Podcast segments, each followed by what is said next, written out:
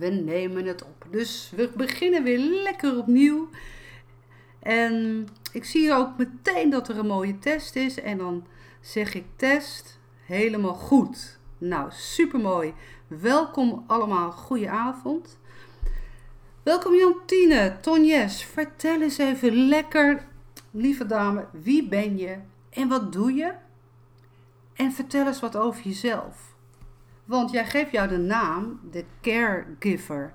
Wat houdt dat eigenlijk allemaal in? Ja, het zijn een heleboel vragen tegelijk, Petra. Dankjewel. Ja, zo ben ik, dat weet je, hè? Ja. Eerst even kort, wie ben ik? Ik ben Jantine Tonjes. Ik ben uh, ja, uh, arts, ouderenarts van Oorspond, specialist ouderengeneeskunde. En uh, ik werk ook nog een stukje als zodanig, al werk ik niet meer direct als uh, behandelaar momenteel, dat is een bewuste keuze. Maar meer als, uh, als uh, adviseur en consulent. Ik werk nu ook bij een bedrijf uh, in opdracht, dus als Z Z P'er. En uh, dat vind ik ook heel leuk om te doen. Maar uh, daarnaast ben ik mijn eigen bedrijf aan het opstarten. En dat is uh, ja, waar, waar het nu ook onder andere over gaat. Wat interessant is dan, laat ik het zo zeggen. Uh, want ik, uh, ik maak eigenlijk mijn eigen, uh, ja, mijn eigen werk, mijn eigen bedrijf. En ik creëer mijn eigen uh, werkzaamheden. En dat is natuurlijk een, uh, ja, spannend. Daar ben ik ook blij dat ik een mooie opdracht naast heb, waardoor ik ook financieel wat, uh, wat uh, ruimte heb. Want uh, dat is prettiger dan dat ik het alleen maar daarop zou moeten doen. Want als je iets opbouwt, dan heb je niet meteen uh, ja, genoeg geld om van te leven. Dat is nou eenmaal een, een ja, realiteit. Maar wat ik eigenlijk aan het opzetten ben, is dat ik mensen wil helpen die vragen hebben rondom het levenseinde of rondom ziektes of uh, allerlei dingen rondom uh, ja, ziekte, gezondheid, uh, leven, dood en allerlei thema's. Dus dat kunnen ook best heftige vraagstukken zijn waar mensen mee zitten. En de manier waarop ik op dit moment mezelf zichtbaar maak is door een podcast te zijn gestart. Dat is eigenlijk nog niet eens zo ontzettend lang. Ik ben niet zo iemand van continu posten, maar daar mag ik natuurlijk ook wel een stukje meer aangaan. Door te posten op uh, social media en daar ook reclame te maken, want anders komen de klanten ook niet naar de podcast natuurlijk. Hè? Je moet toch op de een of andere manier moet je, je mensen ook uh, interesseren. En uh, ja, in die podcast daar doe ik, uh, op dit moment zijn er een aantal zelf ingesproken uh, podcasts, waarin ik dingen vertel over bepaalde thema's rondom ziekte, gezondheid, uh, vaak chronische ziektes of vragen rondom uh, ja, verpleeghuiszorg of, of thuiszorg. Of, nou, het kan van alles zijn, hè? Ook over uh, allerlei vragen die er langskomen als je langdurig ziek bent. Dus daar ga ik op in. En wat ik ook wil in de toekomst, in de zeer nabije toekomst, uh, waarschijnlijk vanaf september, ga ik mensen interviewen die... Uh, Ja, die interessante, of interessante, dat klinkt zo, maar die iets te vertellen hebben rondom hun chronische ziekte. Of die mantelzorger zijn en daar dingen in hebben meegemaakt. Of uh, iemand verloren hebben waar ze heel verdrietig om zijn. Of waar ze een weg in hebben gevonden op de een of andere manier. Dat, dat soort mensen. Uh, ik heb best al een rijtje. Ik heb al iets van twaalf mensen inmiddels al op mijn lijstje staan die ik allemaal wil gaan interviewen. Dus, uh, en dat lijkt me ontzettend leuk en inspirerend om te doen ook. Nou, je vertelt heel veel en ik ben ook altijd een beetje van het, van het kaderen. En, en kom ik even terug, weer terug naar de Jantine. Um, hoe komt het dat jij betrokken bent met ouderen? Hoe is dat eigenlijk bij jou ontstaan? Is dat van kinds af aan al dat je dat altijd interesse hebt gehad in ouderen? Hoe, hoe is dat begonnen bij jou? Uh, nou, het is nog niet eens zozeer ouderen, het is meer mensen. Aha, mooi. Eigenlijk ben ik een beetje daarin gerold, in dat ouderengeneeskunde. Ik, ik was eigenlijk natuurgenezer was ik, uh, geworden. En toen had ik een goede, ja, een goed maatje, een goede vriend had ik toen, uh, die daar les gaf op die academie. En die zei toen, joh, jij uh, hebt atheneum, waarom ga je eigenlijk niet geneeskunde doen? Dan kun je dingen gaan combineren. Toen dacht ik, ja, dat is eigenlijk wel interessant, maar ik heb geen geschikt pakket. Ik had een, uh, meer een A-pakket. En uh, nou ja, toen ben ik toch me gaan bijscholen en heb ik die vakken ingehaald die ik nodig had voor het uh, vakkenpakket. En uh, toen ben ik alsnog geneeskunde gaan studeren. En uh, nou ja, dat uh, vond ik ook in zoverre wel heel erg leuk. Want ik ging in Maastricht studeren en nou, het was een heel eind bij mijn ouders vandaan. En nu, later was dat ergens wel jammer, want ik kon niet zo gemakkelijk even een kopje thee bij mijn ouders gaan drinken. Maar toen op dat moment was het ook een manier van mij om ook een stukje los te komen van thuis. Van uh, ja, allerlei dingen. En uh, ik vond het ook heel erg leuk. Ik heb ook enorm genoten van mijn studententijd. Dat ik allerlei dingen deed naast de studie. Echt een stukje ja, levenservaring opgedaan. Dus het was ook en-en. Het was heel erg leuk om die studie te gaan doen. En ook vanuit mijn ruimere visie ook al. En het was ook uh, heel erg leuk om allerlei dingen daaromheen te beleven eigenlijk. Want hoe, hoe lang is die uh, studie geweest? Is dat vier jaar? Is dat vijf jaar? Uh, Daar heb ik best een tijdje over gedaan. Want ik heb ook uh, tijdens mijn studie ook een paar keer uh, pauze genomen. Ik heb bijvoorbeeld, voordat ik mijn coachschappen begon, heb ik een soort uh, jaar genomen om... Uh, ja, ik vroeg me toen ook af, wil ik die coachschappen wel in? Want wat wil ik uiteindelijk met die studie geneeskunde? Dus toen ben ik vrijwilligerswerk gaan doen een jaartje. Heb ik bijvoorbeeld in een vrouwengezondheidscentrum gewerkt. En ik heb uh, nog wat andere dingen gedaan. Een beetje erbij gewerkt in de thuiszorg. Dus gewoon even wat andere ervaringen opgedaan. En uh, ja, dat uh, was eigenlijk wel... En daardoor kreeg ik ook weer extra focus. Want toen dacht ik, ja, ik wil het toch wel. En toen ben ik er ook helemaal voor gegaan. Voor die coachschappen, voor die stages. En toen heb ik me daar helemaal in gegooid. En toen heb ik ook echt die, me daarop uh, gefocust. Waardoor dat ook gelukt is. Hey, en uh, toen was je klaar met, uh, met, met, met je studie. Wat, wat, wat ging je toen meteen daarna doen eigenlijk?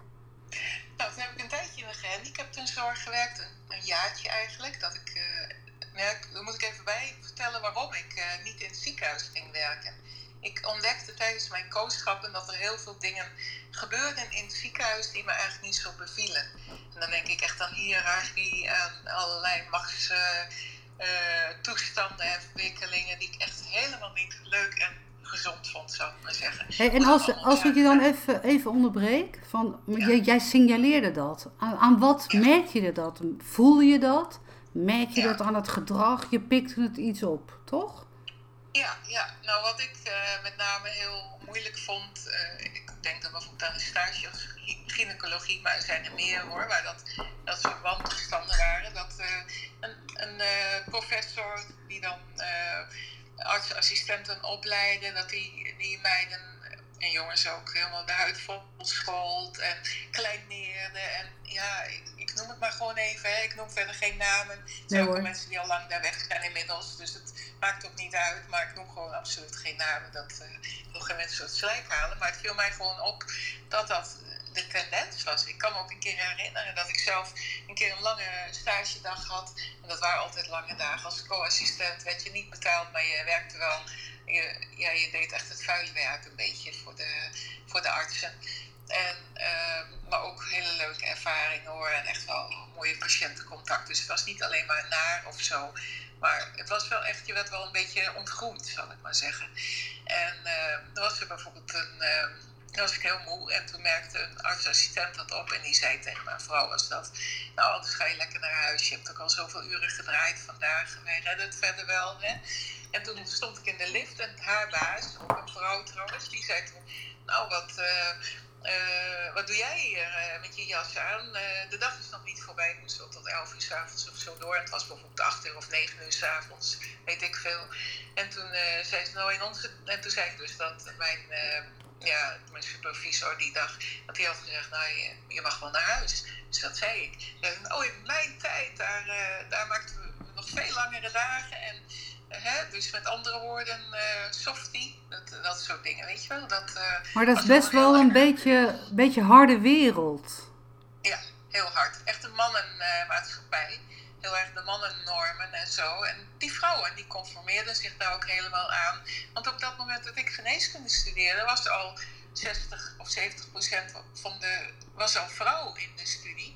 En inmiddels is dat nog meer schijnt. Ik weet niet hoe op dit moment dingen geregeld zijn. Ik heb wel begrepen dat na mijn tijd dat er ook uh, ja, co-assistenten, maar ook zeker artsassistenten meer in bescherming werden genomen. En dat ze minder lange dagen gingen maken. Ik kan me nog herinneren toen ik begon met mijn kooschappen, dat een stoere jonge man heel trots was. Dat was dan ook een artsassistent chirurgie, dus in opleiding voor chirurg. Die heel trots tegen mij zei, nou ik werk nu al drie dagen achter elkaar zonder te slapen. En dan moet je nagaan dat zulke mensen stonden te opereren. En ja, die was oh, heftig, heftig. Ja, die vond dat stoer. Maar inmiddels mag dat al jaren niet meer hoor. Dus, uh, maar er werd dan er ook helemaal was... niks van gezegd of zo? Nee, dat was toen nog normaal. Dat was ook uh, een beetje de norm. Zo van, je moest toch wel laten zien dat je uh, ja, heel hard was en uh, het, weer, het leven aankon daar. En ik was daar helemaal niet voor geknipt. Ik, ik kon dat helemaal niet. Ik werd moe en uh, het kostte mij te veel energie. Dus ik heb ook toen op een gegeven moment ook, ook een keer gevraagd. Dat was ook tijdens mijn stage gyne- gynaecologie. Dat ik zei van, nou, ik red het gewoon niet om een hele nacht door te gaan.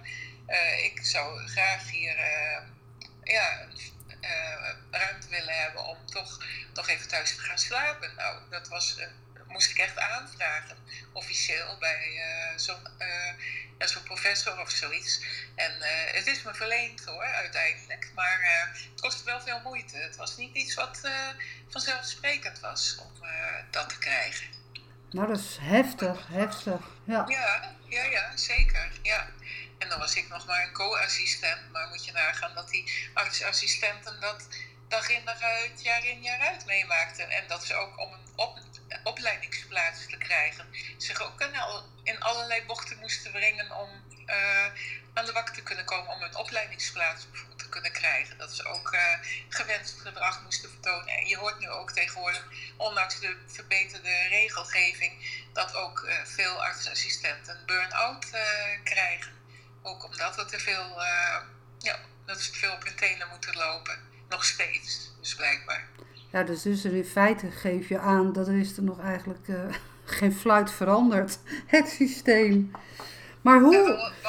Nou, het, het systeem van doorgaan, doorgaan en doorgaan en nog eens doorgaan. Ja. Maar hoe, hoe heb jij dat voor jezelf dan een draai kunnen geven om, om uit dat circuit te kunnen komen? Hoe heb je dat een vorm kunnen geven? Nou, ik heb op een gegeven moment gesolliciteerd. Toen ging er een vacature in het universiteitsgebouw om in een uh, praktijk voor uh, gehandicapten uh, te werken als een soort huisarts tijdelijk. En dat vond ik toen wel heel erg leuk. Dat ik uiteindelijk toch niet daarmee ben doorgegaan voor verstandelijk gehandicapten, was dat dan met name, en ook lichamelijk gehandicapten vaak erbij, maar vanuit het verstandelijk gehandicapten. De, ik vond het heel erg leuk om met die mensen te werken, maar op dat moment was er nog niet een goede begeleiding of opleiding. Dat was toen in oprichting eigenlijk. En toen heb ik toch mezelf in bescherming genomen. En toen ben ik uh, in het verpleeghuis gaan werken. En toen vond ik dus een uh, begeleider. Via een advertentie was dat volgens mij ook die ik vond. Ergens op. Ik weet niet eens meer precies hoe. Maar waarschijnlijk in een van de krantje of zo. Je had toen nog internet ook nog niet zo. Hè? Dat praat ik over die tijd dat dat allemaal nog niet zo was. Dus ik heb die ergens in zien staan. In een van de krantje. En toen dacht ik nou... daar ga ik eens op bellen. En toen kreeg ik dus die uh, opleider aan de lijn. En toen mocht ik, mocht ik op gesprek komen. En toen gaf ik als motivatie dus ook van... nou, ik wil liever niet in het ziekenhuis werken... maar het lijkt me wel interessant om uh, ook met ouderen te werken... en met uh, verpleeghuispatiënten. Dus uh, ik mocht op gesprek. En toen werd ik ook meteen aangenomen. Mocht ik dan een half jaar werken om een beetje proef te draaien. En daarna ging ik in de opleiding. En dat was dan vier dagen werken. Ongeveer tweeëndertig uur. En... Uh, een hele dag naar de universiteit in Nijmegen was dat dan. Ik woonde toen in Maastricht. Dus dat was wel vrij pittig. En dan werken in Heerlem was dat toen. En uh, ik had nog geen auto, dus dat ging ook overwegend met openbaar vervoer. Dus uh, dat kostte ook wel de nodige tijd. Maar goed, ik heb dat toen uh, gedaan en ook uh, voor elkaar gekregen. En toen had ik dus mijn ja, een, uh, specialisatie had ik afgerond. Dan ben je heel wat jaren verder. Ja, dus, dus dan, uh, hoe oud was je toen? Dat je die specialisatie achter de... Achter, ja, dat nou, ik moet wel bijvertellen dat ik natuurlijk wat, dat ik wat ouder was dan dat ik geneeskunde ging studeren. Ik was al ja. vier, vijfentwintig. Ja. Ik had eerst een natuurgeneesopleiding gedaan en toen ging ik geneeskunde doen. En uh, nou, toen heb ik, uh, was ik, denk ik dat ik die opleiding afrondde, een jaar of vier, vijfendertig denk ik dat ik zo ongeveer was. En toen uh, kon ik dan, ja dat werk deed ik al wel, maar toen kon ik officieel ook uh, uh, elders werk zoeken als uh, ouderenarts, toen nog verpleeghuisarts genoemd. Hey, en toen je daar zo werkte, zo met die ouderen, wat, wat viel jou dan op? Van wat, wat, wat, wat zag jij aan ouderen? En wat zag je aan ouderen en hun energie? Wat, wat merkte je eigenlijk op? Lastige ja, vraag, dat, hè? Er was heel veel uh, ernstige zieken. Ernstige pathologie, zoals we dat dan noemen. Uh, die, uh, heel veel mensen die heel veel medicijnen gebruiken. En uh, nou ja, dan heb je een beetje de onderverdeling, heel grof weg, zeg ik het even. Je hebt de demente mensen. En je hebt natuurlijk ook somatisch zieke mensen, lichamelijk zieke mensen die ook demente bij kunnen zijn. Hè? Maar even heel grof weg waren de mensen dan die op een gesloten afdeling verbleven, zoals dat toen heette. En, je had, en dat waren dan de demente mensen. Of uh, gedragsgestoorde mensen. En je had uh, daarnaast uh, lich- meer lichamelijk uh, zieke mensen. En met dat soort mensen werkte ik. Maar ik ben later ook met, bijvoorbeeld met jongere mensen in het verpleeghuis gaan werken. Of op woonunits die een, uh, een uh, hersenbeschadiging hadden. Het werd, wordt dan niet aangeboren een hersenletsel genoemd. Dat heb ik ook wel misschien wel een jaar of vijf gedaan. Naast dan andere werkzaamheden. Dus uh, ik heb wel van alles uh, gezien eigenlijk in het uh, verpleeghuis. En daarbuiten. En, en voel je het ook uh, heel dankbaar werk om in dat, uh, in, in, die, uh, in dat verpleeghuis te werken met allemaal verschillende ja, gradaties van uh, de somatische patiënten, uh, uh, ja, niet aangeboren letselpatiënten. Wat was bij jou dan ook de trigger om de vertaalslag te maken naar meer naar de ouderen te gaan? Kan je dat een beetje verwoorden? Um, nou, dat, dat, ik ben daar min of meer ingerold en ik, ik vond het ook interessant. En uh, ja, wat, wat mij aanspreekt in ouderen is eigenlijk dat ouderen uh, ja, um, een heel leven achter zich hebben. En uh, bepaalde wijsheid ook vaak in zich hebben. Ook niet altijd, maar uh, het, het is wel een interessante groep. Heel veel mensen denken dat het saai is om met ouderen te werken, maar ouderen uh, hebben wel heel veel doorleefd en uh, kunnen ook uh, ja, een bepaalde spiegel uh, voorhouden. Die kunnen uh, bepaalde dingen laten zien in hun gedrag, in wat ze hebben meegemaakt. En wat ik met name leuk of interessant vond eraan is, ja, je kunt ze lang niet altijd meer beter maken, maar je kunt wel veel voor ze betekenen. En dan met name in een eindtraject uh, ze begeleiden naar... En ook niet altijd een eindtraject, ook een woonleeftraject. Hè? Of, of revalidatie heb ik ook veel gedaan. Dat kon ook in het verpleeghuis. Daar heb ik ook best wel ervaring in opgedaan. Dat was keihard werken. Heel veel verloop en heel veel uh, opnames. Heel veel uh, ontslagen ook. En waar dan weer ontslagbrieven voor moesten worden geschreven. En ja, um, dan was somatische zorg wat rustiger. Dan woonden die mensen daar gewoon. En ook P G, uh, de demente mensen, dat is ook rustiger. Dan heb je wat meer het begeleiden, wat ook heel interessant is. Maar mensen gaan op een gegeven ogenblik ook wel slechter worden. Dat heb ik ook veel gezien. En daar heb ik ook veel in mogen begeleiden. En dat vond ik ook heel interessant altijd. Nou, je, zegt, uh, je zegt het net zo'n heel mooi zinnetje. Je zegt van uh, met die ouderen, kijk, je kan ze niet beter maken, maar... Ja, je kan ze wel begeleiden naar dat eindtraject.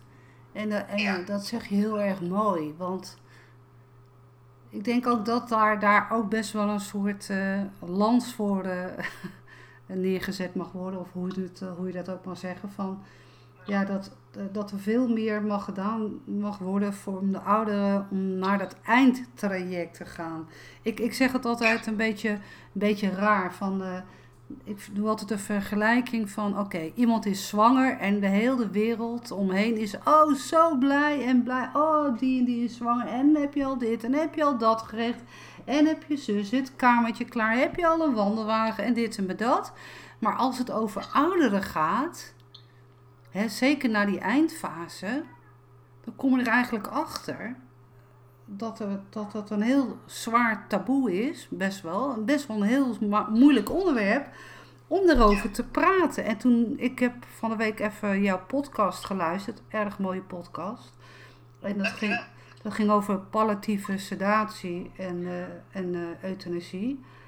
En toen dacht ik van, van uh, ja, uh, daar mag eigenlijk wel wat meer uh, over, uh, over gesproken worden. Want ja, we regelen allemaal heel veel dingen, maar dit soort dingen, uh, ja, daar zit gewoon, ik merk gewoon dat daar nog een taboetje op zit. Merk jij dat ook eigenlijk? Ja, ja best wel. Het is... Uh...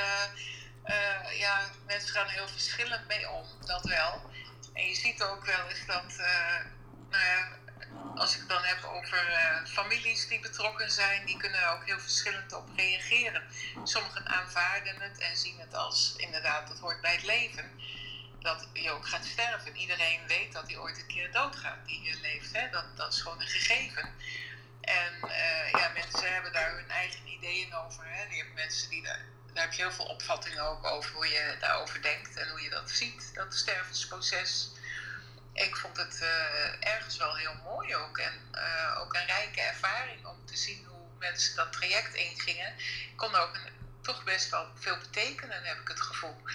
Ik werk nu meer uh, met de mensen wat dat betreft en toen was, het, was ik een passagier, uh, passenger, dat klinkt een beetje raar, iemand die... Uh, er wel zeer bij betrokken was hoor. En ook familiegesprekken hield en zo.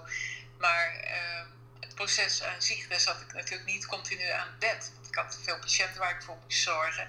Dus ik kon niet echt dat uh, heel erg één op één begeleiden. En ik heb ook lang niet iedereen zien doodgaan. Al is het wel eens gebeurd natuurlijk. Maar vaak werd ik erbij geroepen als iemand bijna overleden was of, of net overleden, dat ik dan de papieren in mocht vullen. Zo van, oh die is overleden, wil jij eventjes uh, uh, schouwen, wordt dat dan genoemd, en de papieren daarna invullen. Ja, dan was je de schouwarts, was, weet je dan, uh, als stempel neergezet. Ja. Ja, maar, ja, maar ook wel in dat begeleidingstraject. Dus als mensen echt slecht werden, dan keek ik wel heel erg mee van, nou, wat kan ik nou doen om dat proces zo uh, soepel mogelijk te laten verlopen. Dat mensen zo min mogelijk lijden. Dat ze ja, een mooie overgang hebben naar de andere kant, zal ik maar zeggen.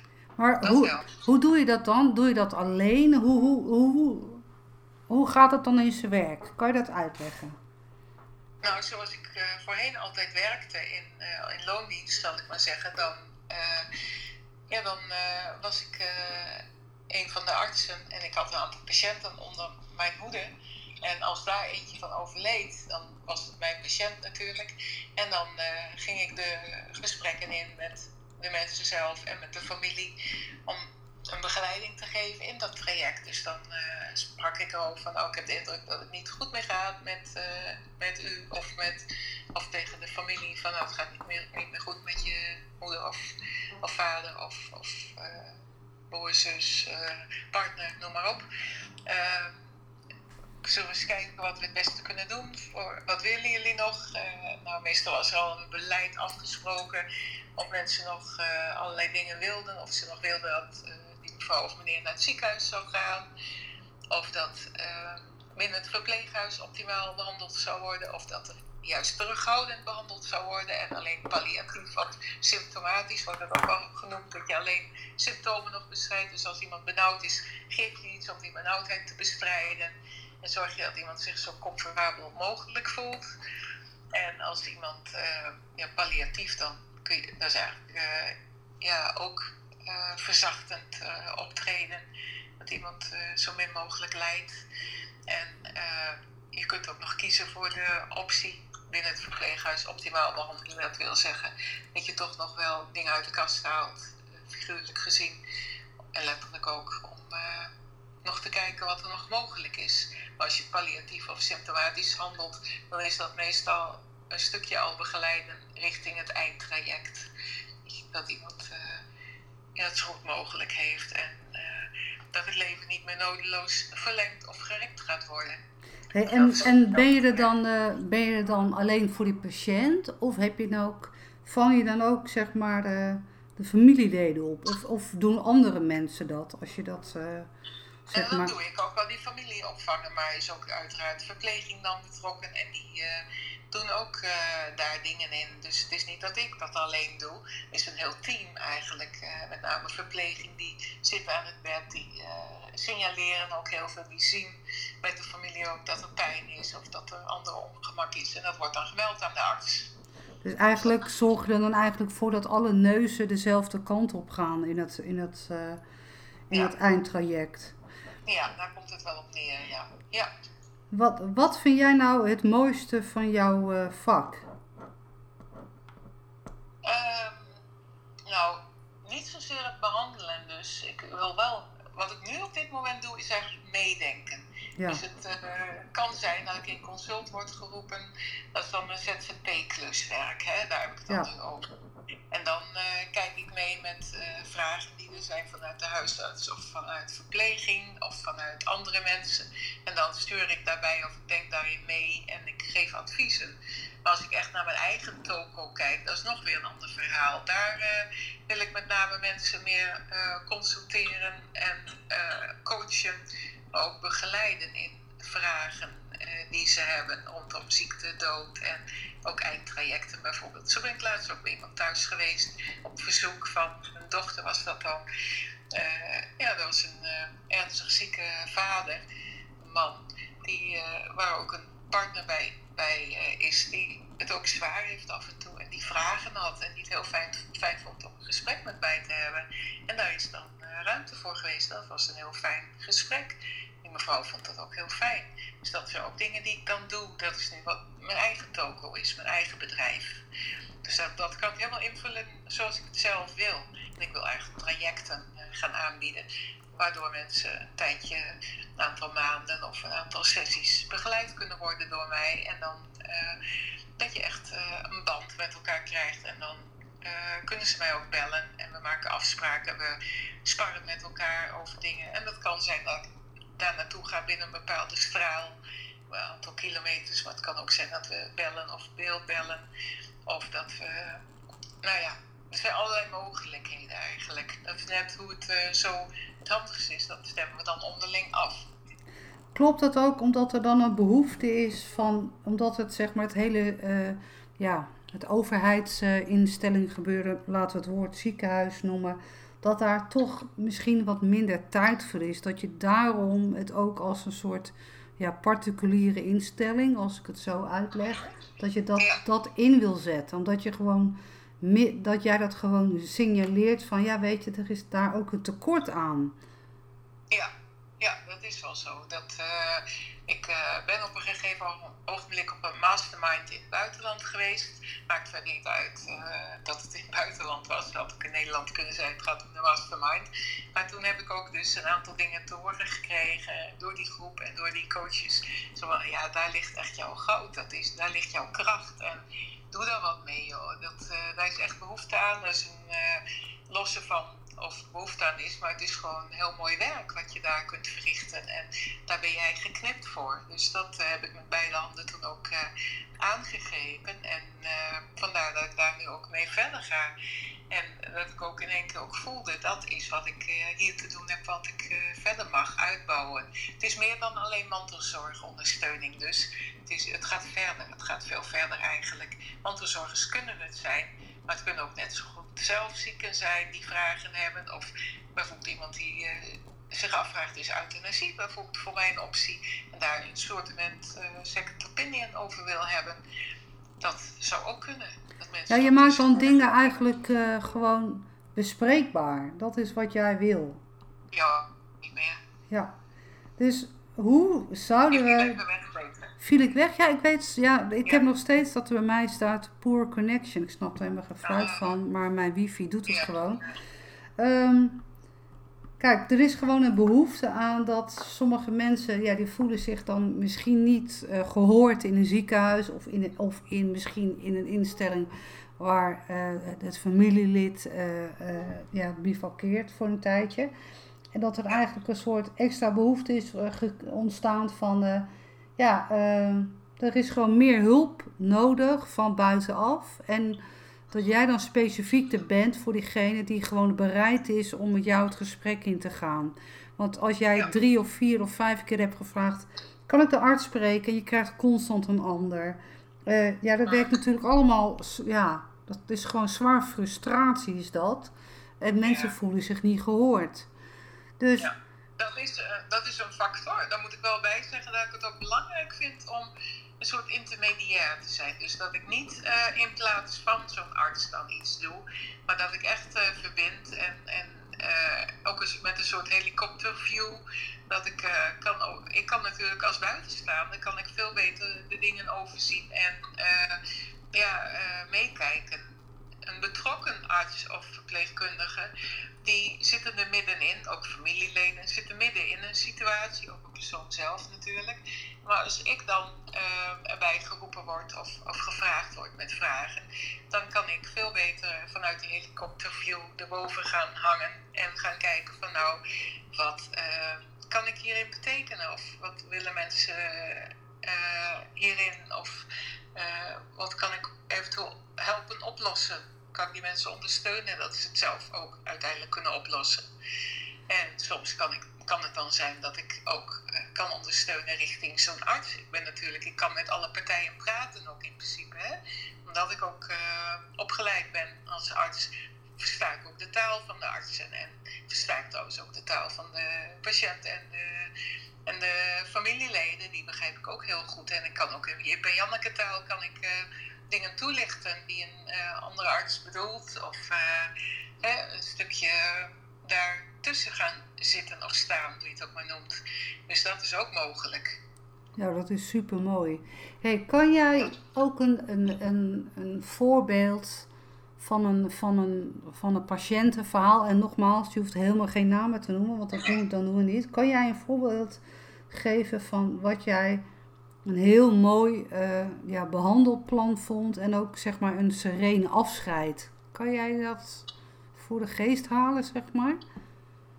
Ja, ik heb zelf nog niet heel veel ervaring binnen uh, mijn eigen bedrijf, zal ik maar zeggen. Maar uiteraard wel in het verleden als, uh, als uh, ja, binnen, toen nog als ouderenarts uh, in loondienst werkte.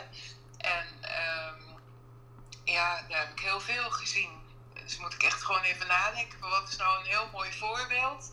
Wat wel, ook in een van mijn podcasten uh, komt dat ook naar voren. Dat ik op een gegeven ogenblik vrij abrupt, ook nog niet zo lang werkzaam als arts. Dus het was extra spannend. Ik was nog in opleiding zelfs. Dat er op een gegeven ogenblik iemand uh, uh, acuut uh, heel erg uh, benauwd werd. En een hartstilstand bleek te krijgen. En dat aan mij toen werd gevraagd van ga je nu reanimeren? En op dat moment was er bij die meneer was er geen duidelijk uh, beleid. En dat is ook iets wat tegenwoordig vrijwel niet meer voorkomt, hoor. Mensen hebben altijd een uh, vastgesteld beleid, dat is uh, ook wettelijk nu uh, uh, vereist, dat dat daar ligt, dat je gewoon weet van mag je nog of moet je nog reanimeren of niet. Hè? Dat is wel belangrijk, want er uh, zit nog wel wat aan vast. Als je gaat reanimeren, ja, het is een heel, heel protocol dan, is dat. Ja, ja dat weet ik. Een heel protocol, dan komen er twee ambulances, dan komt de politie om de weg af te zetten. Ik heb het ook één keer gedaan, dat komt ook in die podcast voor.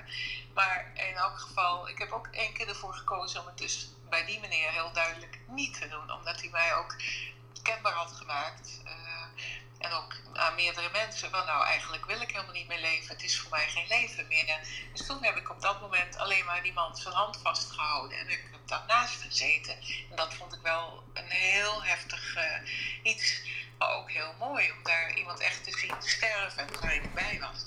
En ik heb uiteraard ook mijn eigen ouders meegemaakt. Hè. Maar later, ja. over deze meneer nog even, ben ik dus ook door de vrouw van die meneer heel hartelijk bedankt door met middel van bloemen en een uh, kaartje waarop stond dat ze zo blij was. Ze heeft het me later ook nog zelf gezegd, omdat ze zo blij was dat ik daar bij die meneer was toen hij overleed. En dat ik die beslissing had genomen, dat dat heel erg goed was.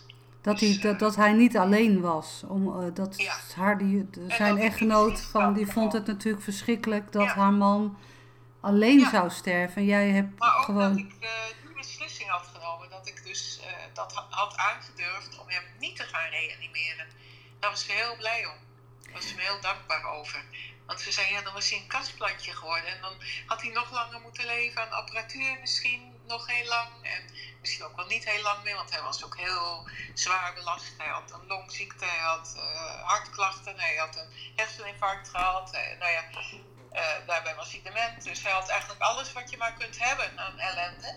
Waardoor hij eigenlijk al niet eens meer geschikt was om te reanimeren. Het enige was zijn nog relatief jonge leeftijd. Hij was geloof ik begin zestig. Dus dat is wel dramatisch, dat je op die leeftijd al zo zwaar eraan toe bent. Maar toch was ze heel blij, ondanks die jonge leeftijd. Want hij was gewoon op ergens, die man. Dus ze was uiteindelijk dankbaar dat ik hem had laten gaan. Nou, dat ja, dat heb je ja. eigenlijk gewoon uit, uit liefde gedaan. Maar, maar dat is ook je vakgebied. Maar, en dan uh, even weer terugkader van... Maar wat doet het je dan als, als persoon, als mens? Wat doet het je dan? Want je doet het je, van die man, uh, die ligt op sterven. Je houdt... Uh, zijn hand vast, uh, nou hij gaat, maar wat, wat doet het er dan daarna dan bij jou? Dat ben ik naar, naar, ja, dat zou ik wel willen weten. Nou, ik zou je vertellen, Petra, dat dat mij nog kan emotioneren, dus dat is wel iets wat impact heeft. Dus niet iets wat uh, je in je koude kleren gaat zitten. Dat raakt enorm diep. Het is, ja. Kijk, ik heb heel veel mensen zien sterven en de een Uh, daar heb je meer mee dan met de ander, hè? Dat laten we wel zijn. En sommige heb ik niet eens gekend, waar ik de dood moest constateren, waar ik moest schouwen. Dus dat is ook heel anders. Dan zie je de verdrietige familie en dan begrijp je dat wel. Maar je hebt niet die band met die uh, mensen dan. Maar op het moment dat je echt een band hebt met mensen, dan kan dat je wel enorm raken. En ik heb ook wel mensen met hersenletsel gezien die dan uiteindelijk overleden. En wat me ook heel erg raakte, dat ik ook wel eens met tranen in mijn ogen zat. En ook als ik die gesprekken wel eens uh, moest hebben, dat raakte me ook best wel eens. En dat is ook helemaal niet erg, dat dat je raakt. Ik denk dat dat je ook menselijk maakt, als je me niet heel erg gaat zitten snikken. Het gaat uiteindelijk niet om mij, het gaat niet om het verdriet wat ik voel, het gaat om die mensen. Wat ik bijvoorbeeld ook heel heftig heb gevonden, en dat is ook een reden dat ik nooit voor kinderarts heb gekozen. Toen ik ook kooschappen deed, heb ik ook een aantal kinderen dicht bij de dood gezien. En inmiddels weet ik ook wel dat uh, vanuit mijn, ook mijn meer spirituele achtergrond die ik ook heb, dat ook dat een waardevol leven is en dat dat ook af mag zijn. Hè? Dat dat soms gewoon zo is, helaas. Uh, hoe, dus dan menselijk gezien heel, heel, heel erg heftig. Maar ik heb er op een gegeven moment, was er ook een jongen. En uh, daar moesten we toen aan gaan vertellen, daar was ik dan bij, dat de artsassistent moest gaan vertellen aan die jongen en aan die familie. Hadden we een uh, scan gezien en daar zagen we op dat uh, kanker weer terug was gekomen. En toen moesten wij dus gaan vertellen aan die jongen en zijn ouders dat hij waarschijnlijk zou gaan sterven, dat er geen, niks meer aan te doen was. Nou, dat, daar kon ik echt... Daar kwam ik niet tegen. Daar zat ik echt bij te huilen. Dat uh, vond ik zo heftig. Nou, hoe, hoe je het nu ook vertelt. Hoe je het ook vertelt. Ik krijg ook echt nu zo'n rilling door me, door me. Maar dat is, lijkt mij vrij normaal. Maar wat ik me dan afvraag met zulke heftige dingen. Was, is er dan altijd een... Uh, kijk, ik weet van iemand die werkt... Uh, die is rechercheur in Rotterdam. Nou, die maakt ook van alles mee bij de politie. En... En afgelopen zondag had ik hem nog even gesproken met een verjaardag. En uh, hij mag eigenlijk nooit wat zeggen, maar soms vertelt hij wel eens een kleine anekdote. En, maar bij hun is het altijd zo, bij hele heftige dingen is er meteen, staat er een, een, twee, ja, een team van twee, drie mensen staan klaar om, om die uh, ja, rechercheursagenten uh, zeg maar op te vangen. Want er, ze zeggen gewoon, de politie is gewoon, er moet... geuit worden, het moet verteld worden. En er wordt honderd keer gevraagd, gaat het wel, gaat het wel. Was dat ook in, in jou, uh, wat jij meemaakte, was dat er ook eigenlijk wel? Of stond je er eigenlijk een beetje alleen voor? Ja, ja, dat maakt het ook extra pittig. Ik uh, lag er normaal gesproken niet wakker van. Het kon me wel eens heel erg raken hoor. Net wat ik al zeg, dat ik na zoveel jaren nog tranen kan krijgen over bepaalde gebeurtenissen. Dat zegt wel genoeg. Maar uh, aan de andere kant, um, ja, je kreeg niet echt uh, opvang. Als ik het had, heel erg had gevraagd, misschien had ik het dan wel gekregen hoor. Maar wij artsen uh, zijn ook heel erg van nou zelf doen en niet zeuren en gewoon doorgaan.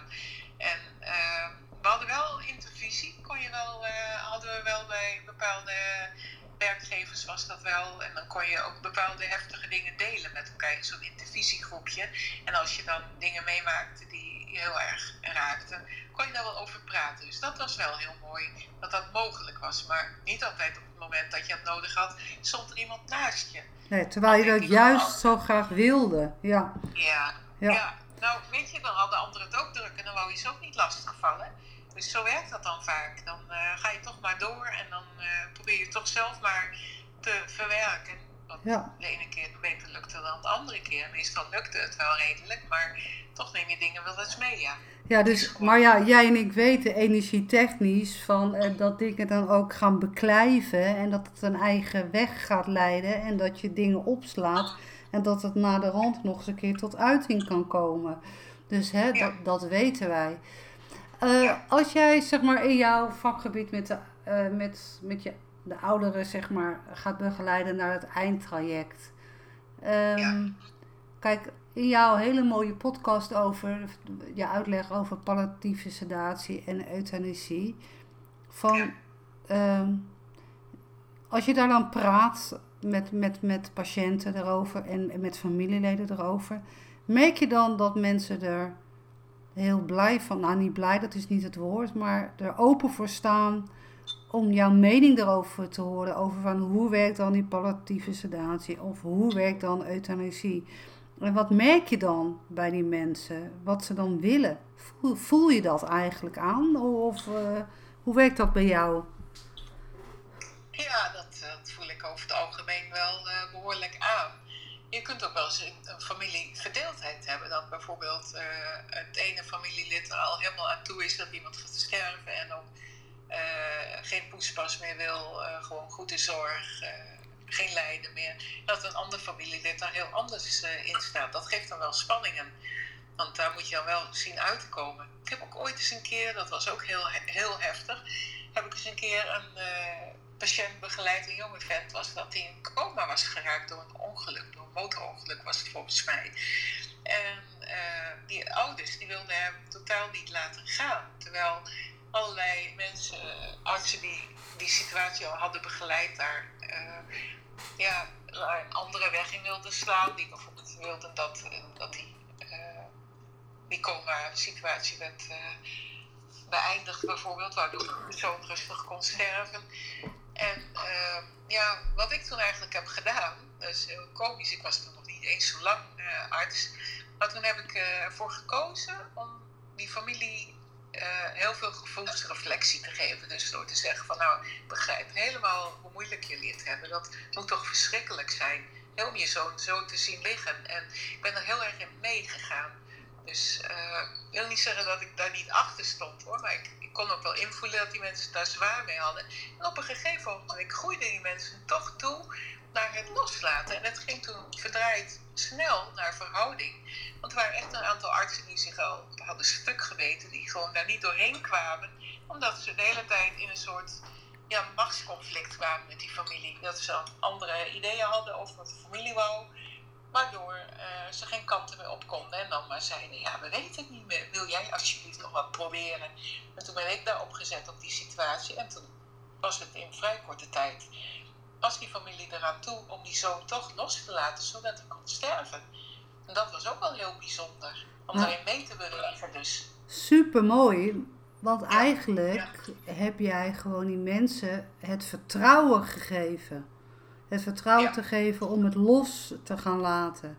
En, ja. en je hebt jouw gevoel geuit van het empathisch vermogen van Uh, ja, hoe verschrikkelijk het is. Want dat zijn ook toch de woorden. Ja. Hoe verschrikkelijk ja. is het als je je eigen kind moet laten gaan. Uh, dat kan, uh, ja.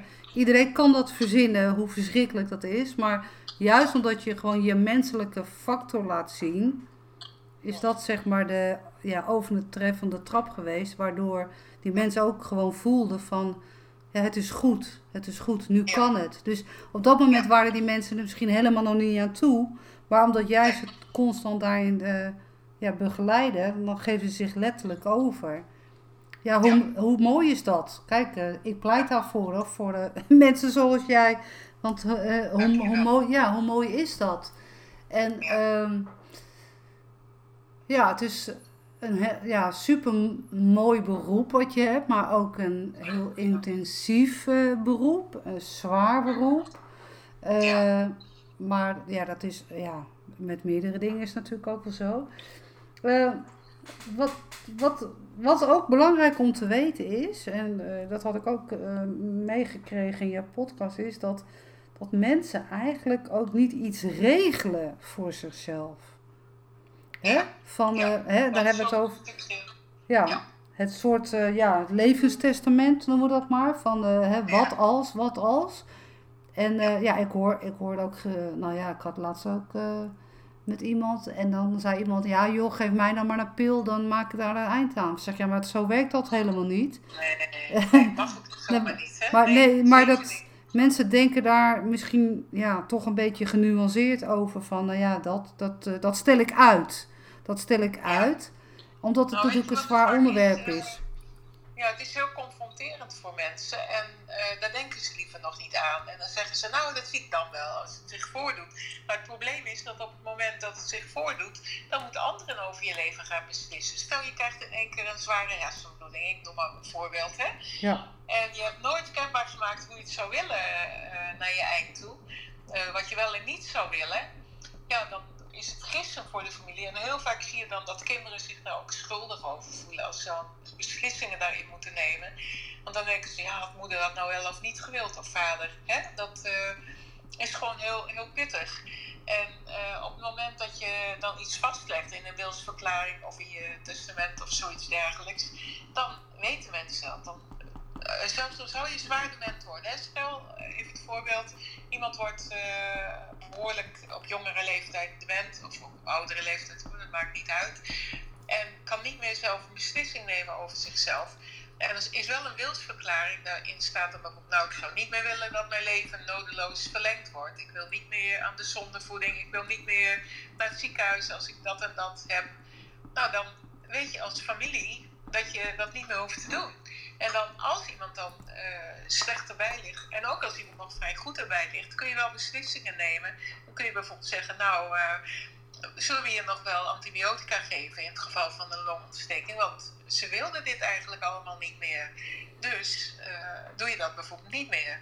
Moet natuurlijk wel menswaardig zijn. Dan moet je wel iets tegenover stellen. Als je geen antibiotica meer geeft, dan moet je wel ervoor zorgen dat er ook geen pijn is bijvoorbeeld. Dat is dan wel uh, wat je moet bieden. En ook als, er, als je merkt dat er geen pijn is, hoeft dat natuurlijk niet. Maar op het moment dat je wel ziet dat er lijden is, dan moet je ook iets bieden dat het uh, lijden ook... Uh, verlicht wordt. Hey, voor de mensen die luisteren, een wilsverklaring, uh, waar regel je dat? Regel je dat via je huisarts of regel je dat via uh, notaris?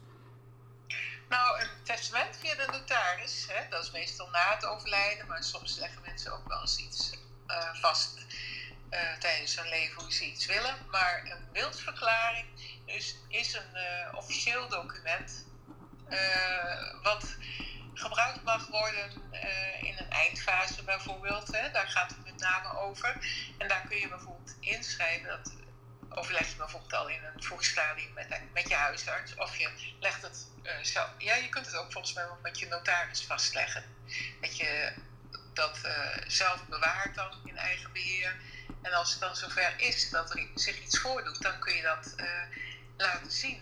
En dan uh, weet je familie... Uh, wat je wel en niet uh, zou hebben gewild. En als iemand dan dement is en uh, ja, je mag officieel geen euthanasie bij iemand die niet meer wilsbekwaam is toepassen. Dus als iemand dan niks meer kan besluiten over zichzelf in hoge mate. Je hebt ook stadia in wilsbekwaamheid. Je kunt bijvoorbeeld nog zeggen, nou geef mij een boterham met pindakaas. Dat is ook een mate van wilsbekwaamheid. Als iemand niet meer snapt dat hij dement is en uh, dat hij, uh, ja wat het is om eventueel palliatieve sedatie toe te passen, noem maar wat, of euthanasie, ja, dan kun je daar helaas zelf niet meer over beslissen. En dan moet je, uh, ja, moet er iemand zijn, een vertegenwoordiger, die daarover beslist. Maar die vertegenwoordiger wil wel graag weten wat je zou hebben gewild. Ja. En dat is uh, dan wel fijn als dat ergens vaststaat. Dus eigenlijk dan, uh, zeg, je van te, zeg je eigenlijk, nou je, ieder mens zou eigenlijk zijn eigen wilsverklaring uh, al uh, in orde moeten hebben. En het op papier hebben staan, uh, samen met je partner, partner bespreken en uh, dat je weet wat je wil. Maak het bespreekbaar. Dat zou heel mooi zijn. Uh, ik moet zeggen, ik heb zelf ook nog geen wilsverklaring.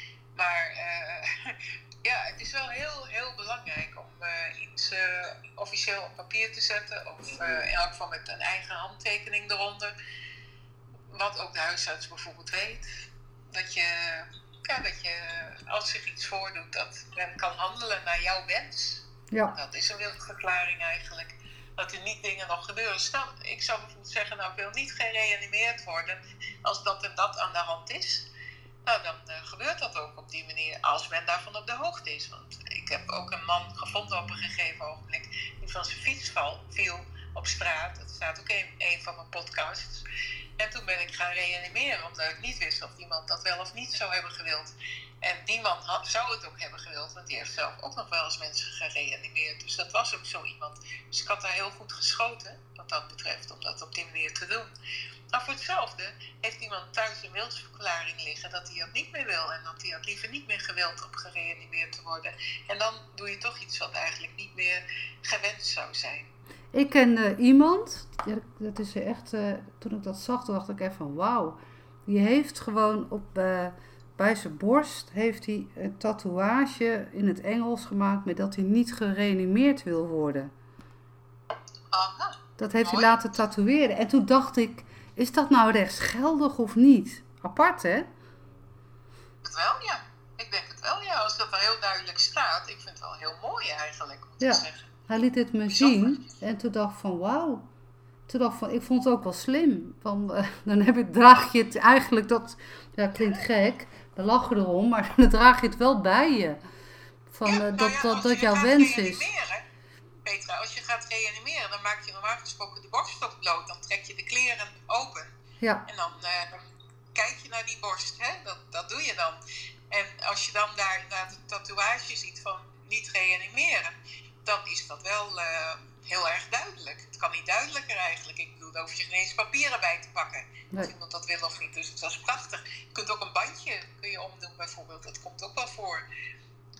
Ja, of, dus, of een uh, ketting waar je het, zeg maar, wat je ja. vroeger zeg maar, had met kinderen met zo'n S O S-ketting van ja. uh, met je adres. Ja, dat zou je ook kunnen doen. Ja, mooi.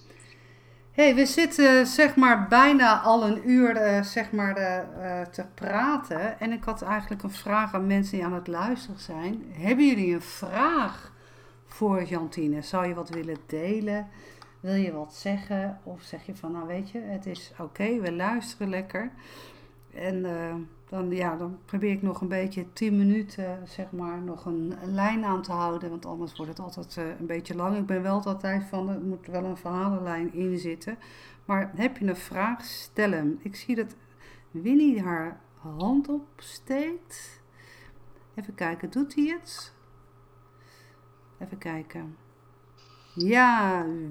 Hey Winnie. Hoi. Hey Jantine, goedenavond. Goedenavond, leuk dat je erbij bent. Ja, graag gedaan. Ik wilde even inhaken op uh, die tatoeage op je borst.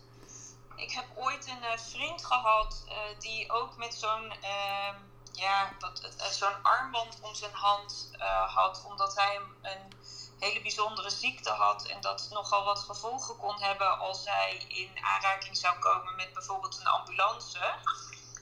Uh, en wat mij toentertijd ook in noodsituaties heeft doen blijken is dat ambulance mensen daar totaal geen acht op uh, van nemen. Dus ik vroeg me eigenlijk af, ja leuk zo'n tatoeage op je borst, zo'n armbandje om je arm.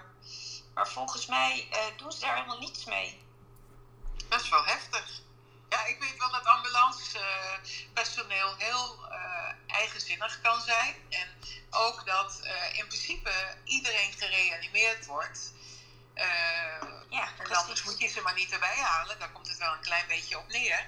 Ja. Maar ik vind wel uh, het ver gaan als mensen heel duidelijk zijn in dat ze iets niet willen. En dat ook op die manier uitdragen. Dat daar overheen gegaan wordt. Dat vind ik wel uh, heftig, moet ik zeggen. Ja, dat ben ik met je eens hoor dat dat heftig is, maar uh, uh, zij zeggen dat ze daar überhaupt geen tijd voor hebben om daar acht op te nemen, omdat zij geroepen worden om te gaan handelen in een noodsituatie. Uh-huh. Ik begrijp en, het wel wat je bedoelt en wat yeah. zij ook hebben dan.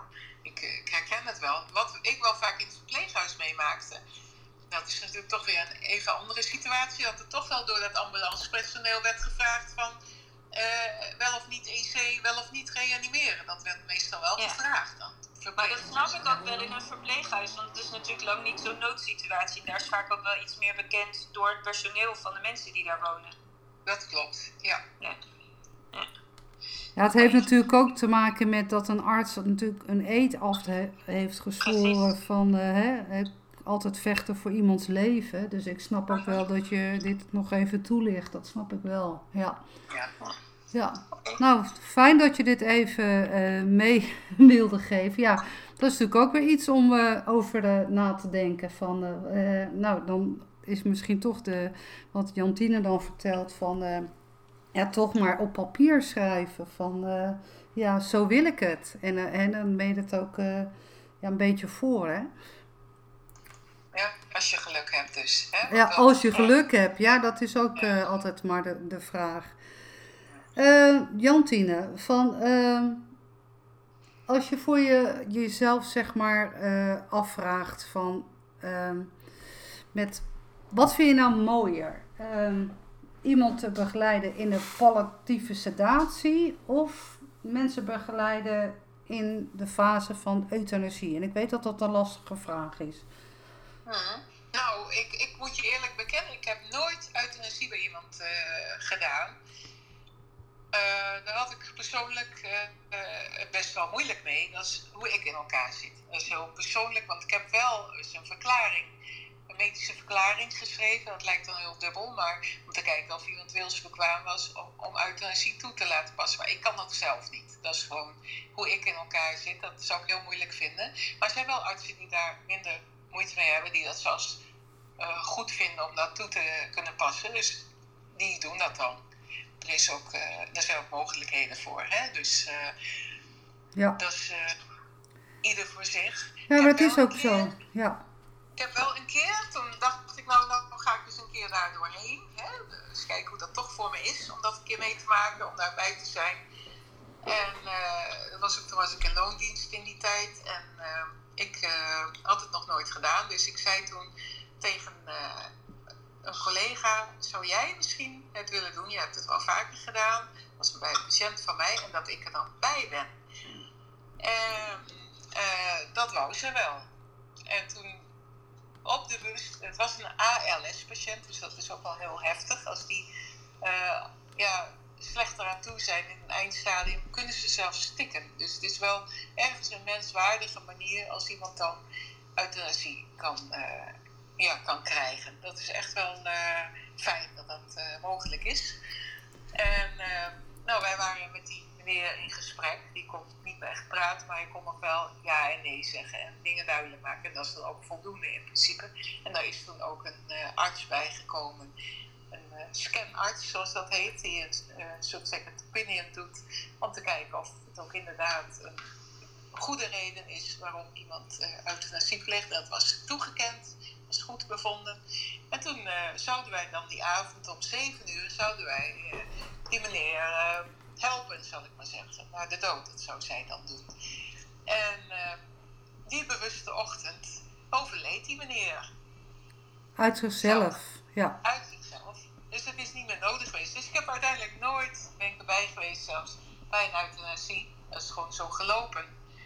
En uh, het zal ook niet meer gebeuren, want ik ben niet meer uh, bezig als behandelaar. Dus uh, wat dat betreft uh, uh, zal dat ook niet meer op mijn pad komen. Ik kan me wel voorstellen dat mensen mij vragen erover stellen. En daar kan ik ook heel goed daar antwoord op geven. Ja, maar... en waarom, waarom iemand uh, het in een bepaald geval wel of niet zou kunnen doen. Daar kan ik ook heel uh, eerlijk en goed over communiceren en daar goed advies in geven. Dus dat zeker. Dat is supermooi. Uh, ja, maar dat is, dat is ook jouw rol daarin, hè? Dat is zeker jouw rol. Hey, uh, ja, we hebben iemand op het podium. Welkom. Um, zal ik wel of niet jouw naam zeggen? Want net al, je luistert al lekker al een heel uur. Um, nou, maakt niet zoveel uit. Het mag gewoon hoor. Oké, okay, ja. Nou, welkom Ingrid. Fijn dat je erbij bent. En dankjewel. Vertel, wat, wat, wat wil je delen? Um, wat wil je vragen? Ik wil op zich wel... Ik zit op het moment helemaal midden in dit proces. um, mijn vader die is heel erg ziek. En um, ik moet zeggen, ik heb uh, al drie ouders verloren, zeg maar. Twee schoonouders en mijn moeder. En ik heb eigenlijk alle uh, manieren die er zijn al meegemaakt, laat ik het zo maar zeggen. Dus Jantine die had het inderdaad net over euthanasie en uh, mijn schoonvader heeft dat gedaan. Uh, ik heb mijn moeder verloren en die had palliatieve sedatie, dus ja, ik heb uh, al van dichtbij zeg maar uh, uh, uh, diverse manieren meegemaakt. En nu is het eigenlijk zo met mijn vader, die, is, uh, die wilde heel lang zelfstandig wonen, maar sinds twee weken ging dat eigenlijk niet meer. En die is toen uh, met crisisopvang in een verpleeghuis gekomen. Uh, hij heeft hartfalen, echt in het eindstadium. En wat nu eigenlijk aan de hand is, dat is, um, hij heeft dit eigenlijk niet gewild zoals het nu gaat. Inmiddels ligt hij echt volledig op bed, maar hij heeft altijd gezegd als het niet meer gaat, dan geef je me maar een spuitje. Maar inderdaad is er nooit um, uh, vastgelegd, zeg maar, dat hij dat wilde. En ja, en dan kom je inderdaad uh, bij de fase dat een verpleegarts, uh, of eigenlijk uh, nou ja, een specialist ouderengeneeskunde, mijn vader eigenlijk nog maar drie dagen kent. En zegt van ja, ik, ik kan dat niet voor hem doen nu, want ik vind hem op dit moment niet genoeg wilsbekwaam. Ja. Dus ja, die fase zijn wij al gepasseerd en de tijd gaat hem inhalen. Ja. En wij als kinderen weten zo uh, ja, stellig, zeg maar, dat hij dit eigenlijk helemaal niet gewild zou hebben. Dus ja, ik, ik kan echt alleen maar meegeven als je inderdaad uh, dat wil. Ook al ben je misschien helemaal nog niet ziek, maar zet het alsjeblieft wel op papier. Want ja, voor ja. je nabestaanden is dat zo fijn. Want ja, wij zitten nu in de situatie dat ik denk, ja, oké... Okay, uh, natuurlijk, hij heeft pijnbestrijdingen en hè, we zien hem met de weg. Je viel even weg. Oh, sorry. Nu ben ik weer? Ja. Oké. Okay. We zitten nu in de situatie, zeg maar, ja, dat, dat hij met de dag uh, verder achteruit gaat. En uh, ja, we moeten eigenlijk maar wachten wat er nu per dag gaat gebeuren, zeg maar. En ja. soms dan denk ik wel, ze helpt die man toch? Maar ja, dat doen ze nog niet zo. En dat vind ik best nee. uh, moeilijk om te zien, zeg maar. Ja.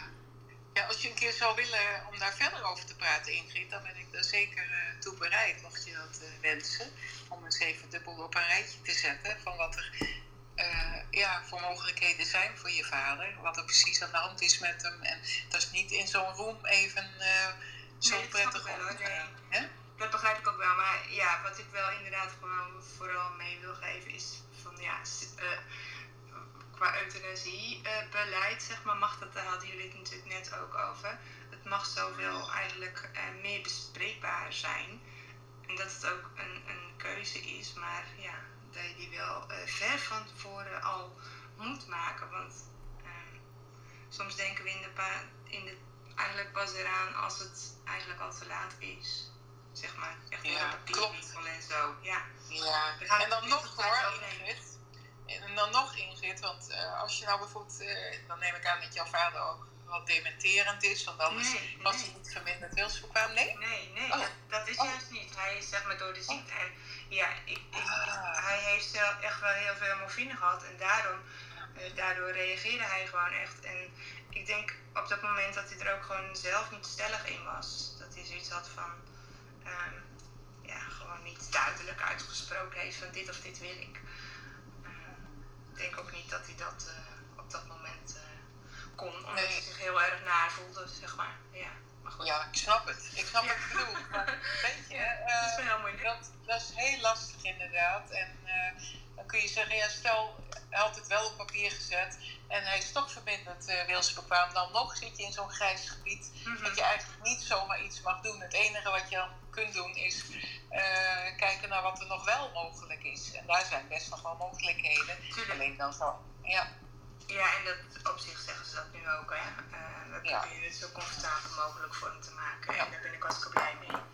En, ja. Maar ja, ik weet wel dat dit op zich niet zo zijn wens was. En dat is wel altijd ja, lastig, zeg maar. Lastige kwestie. Ja, ja. Dat is een heel mooi ja. onderwerp. Wat ja, echt volledig bij mij op dit moment uh, speelt. Dus vandaar dat ik ook gewoon echt al hier in de room ja, dat luister. Omdat ik denk, ja, ja, het is gewoon, voor iedereen komt het een keer. Maar ja, nu ben ik er erbij, dus ja. Ja, het is wow. ook uh, schrijnend en ook, je merkt ook gewoon de machteloosheid. Wat dan over je, over je heerst. Hè? Van de, ja, gewoon machteloosheid. Je kan eigenlijk niks doen. Maar het enige wat je kan doen, Ingrid, is eigenlijk gewoon je vader gewoon in deze fase gewoon echt extra veel liefde geven. Nou, dat is... Gewoon dat er, kunnen we niet doen. Ja, met, met z'n allen van uh, ja.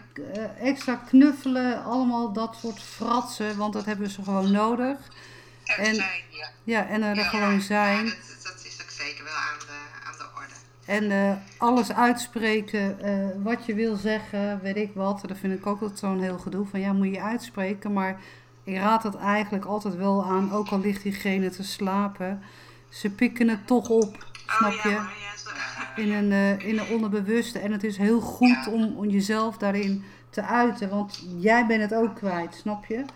Ja, dat heeft ja, ook weer... geen probleem daarin, klopt, nee. Ja. Dus wat, ja. dat, wat er gaat is, het is allemaal echt heel goed. Dat is echt, uh, maar ja, het was meer inderdaad van ja, dat jullie het net over die, uh, die euthanasie en alles hadden. En als het bekwamen doet het inderdaad op tijd. Want, ja. uh-huh. Nou, het, uh, het uh, voorkomt soms heel veel uh, uh, gesprekken en ja, verwachtingen. Of ja, ik weet niet hoe ik het uh, goed uit moet leggen. Ja. Nou ja. Maar ook schuldgevoelens bij kinderen, hè? Want jullie voelen je nu een beetje... Maar jullie moeten nou gaan beslissen een stuk over zijn leven. Hè? Dat gevoel heb je waarschijnlijk. En dat maakt het ook heel lastig. Ja, misschien is dat het ook wel. Nou, ik, het is niet zozeer schuldgevoel, maar meer dat ik nee. denk van ja... Dit had hij zo eigenlijk niet van tevoren bedacht natuurlijk. Ja. En uh, gewild. En, en ja, hij heeft daarin dan natuurlijk nu zelf ook geen stem meer, zeg maar. Geen keuze meer in.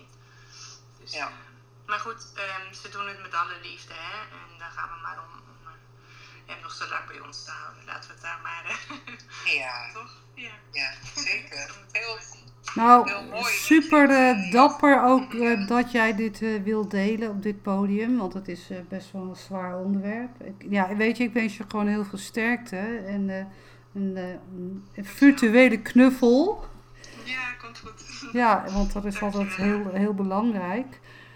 En uh, ja, we hebben natuurlijk wel een, een nou ja. onderwerp, hè? Ja, ja, fijn, ja, ik wil zeggen, het is wel fijn dat je het gewoon uh, ook in zo'n room bespreekbaar maakt. Want ja, het, wat je zegt, uh, geboorte is uh, een ding, maar uh, dood ook. Ja, toch? Ja, we mogen het zeg maar de vertaalslag maken van uh, in liefde geboren worden en met liefde...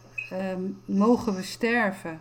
Mm-hmm. En, en, maar gevoelsmatig is dat loodzwaar. uh, hè? Want uh, dekte de lading in liefde laten sterven. Uh, ja, uiteindelijk, als iedereen uh, zeg maar met bepaalde situaties, hè, zeg maar als het met een ziektebed is en, en, en het, het, on, het, ja, ik noem het dat maar onnodig lijden, ja, dan is het voor diegene een, een, een verlossing. Maar dan, ja, dan is het ook uit liefde laat je diegene gaan. Maar ja, maar je kan het zeg maar niet uh, als het abrupt is, wat Jantine dan ook zegt, uh, met, een, met een hartafval. Dan, ja, dan zit je ook weer in een heel ander uh, uh, referentielicht. Uh, van uh, ja, hoe kan je dat nou uit liefde laten gaan? Hè? Dat is ook weer een heel ander onderwerp. Dat is misschien een ander onderwerp wat we moeten aankaarten. Ja. Maar Ingrid, in elk geval ontzettend veel sterkte ook van mij. En uh, ik hoop echt dat je een weg erin vindt. En nou, je weet dat als je er echt uh, behoefte aan hebt, dan uh, kun je uh, ja, mij wat uh, berichtjes sturen. Hè? Ja. Dankjewel voor jullie gesprek. Ja, graag gedaan. En ik denk ook dat ik het, uh, uh, ja, deze room uh, af ga ronden. Ik wil nog even zeggen, Jantine, uh, jouw podcast op... Uh, Die staat op iTunes en op uh, Spotify en, en waar nog meer op? Uh, ja, op uh, alle. Op, op de alle. belangrijkste kanalen eigenlijk. Ja, ja. ja ook uh, Apple, daar staat die ook op. Dus, uh, en ja. onder het nummertje van Caregiver, toch? Caregiver. Ja. En dan onder mijn eigen naam ook, Jantine Tonjes. Ja. Tonjes. Hey, en ja. jouw website is ook gewoon jantine tonjes dot com, hè? Uh, ja. ja. Ja. Nou, ik vond het een heel mooi open gesprek. En fijn dat je ja, ja, eigenlijk je kennis gewoon uh, wilde delen. En uh, fijn dat uh, mensen ja, gewoon lekker ook geluisterd hebben. Want het is best wel een onderwerp wat niet zo uh, uh, doorsneden, uh, ja, ja, mensen hebben het er toch te weinig over. En mensen zoals jij, Jantine, uh, ja, die zijn ook broodnodig daarin. Het mag gewoon aangekaart worden, klaar. Uh, ja. Hè? Er is één zekerheid in het leven en dat is dat iedereen gaat eens een keer dood. Ja, ja. Dat, hè, dat is het enige wat zeker is. En de rest, uh, ja, werkt gewoon anders. Dus, lieve Jantine, dank je wel voor uh, je mooie ja, verhaal. En, uh, ja, ook bedankt voor het podium. Ja. En uh, nou, het allerbeste en uh, nou, tot de volgende keer. En uh, dank je wel allemaal voor het luisteren. Ik wens jullie allemaal een hele uh, fijne avond nog. En voor iedereen die het nodig heeft, heel veel sterkte en een dikke knuffel. Hoi, hoi. Hoi, hoi.